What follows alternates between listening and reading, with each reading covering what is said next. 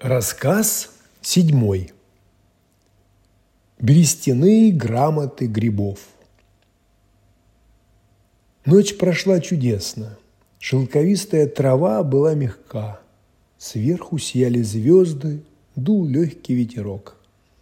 Гранмулина долго лежал, глядя на звезды, и думал о том, как хорошо путешествовать по незнакомым местам и каждый день узнавать что-то новое.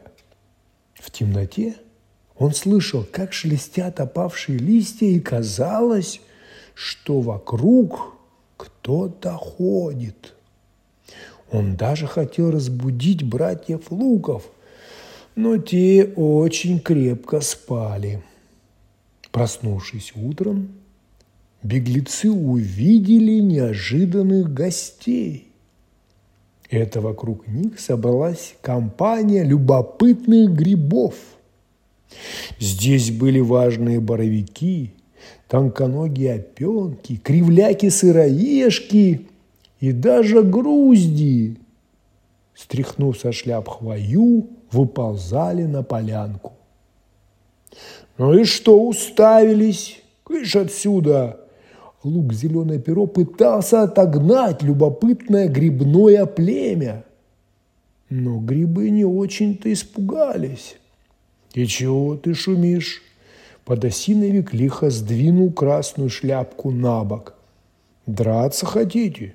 Так и скажите. Мы вас быстро отдубасим». «Вы бы лучше рассказали, кто такие, куда собрались.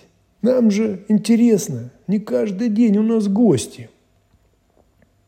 Братьям Лукам пришлось рассказать, что они скрываются от графа Спагетти, спасая Гранмулина.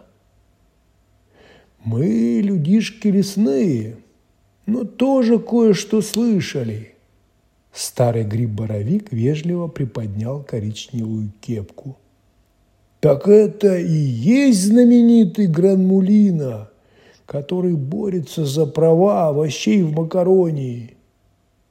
Паровик внимательно осмотрел Гранулина со всех сторон, будто хотел убедиться, что это действительно чистокровный макаронец. Мы рады тебе в нашем чудесном лесу. Мы хоть и не овощи, но тоже обижены на макарона четырнадцатого.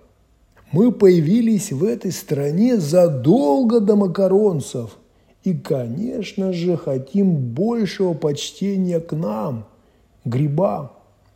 И мы бережно храним рецепты, оставшиеся с древних времен. Они записаны секретным шрифтом на бересте. В них говорится, что и мы грибы занимали не последнее место при дворе правителей Макаронии. Если благородный Гранмулина не возражает, мы отведем его в наше грибное хранилище. Вскоре Гранмулина уже шуршал свитками бересты, а быстрые рыженькие лисички переводили ему древние тексты. Многие записи уже почти стерлись, и их приходилось расшифровывать по буквам. Гранмулина был ошеломлен. Оказывается, грибы в недалеком прошлом были самыми изысканными деликатесами. Блюдо из них подавалось только на королевский стол. Наш герой с удовольствием посидел бы в таком хранилище еще долго – но надо было спешить.